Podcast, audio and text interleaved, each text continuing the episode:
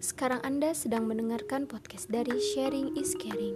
Pembahasan kali ini mengenai apakah teknologi yang menunjang pendidikan di Indonesia telah optimal. Saya akan memaparkan beberapa sudut pandang saya dan tentunya harapan saya sebagai generasi penerus dan pelurus bangsa. Teknologi memang berkembang begitu pesat. Saat ini, banyak sekali aplikasi ataupun website yang menyediakan ruang belajar untuk peserta didik. Namun, apa kabar guru di Indonesia? Tidak sedikit guru yang justru masih kesulitan dalam memahami dan menguasai teknologi saat ini. Padahal, guru adalah faktor yang krusial dalam dunia pendidikan. Lalu, akibatnya apa?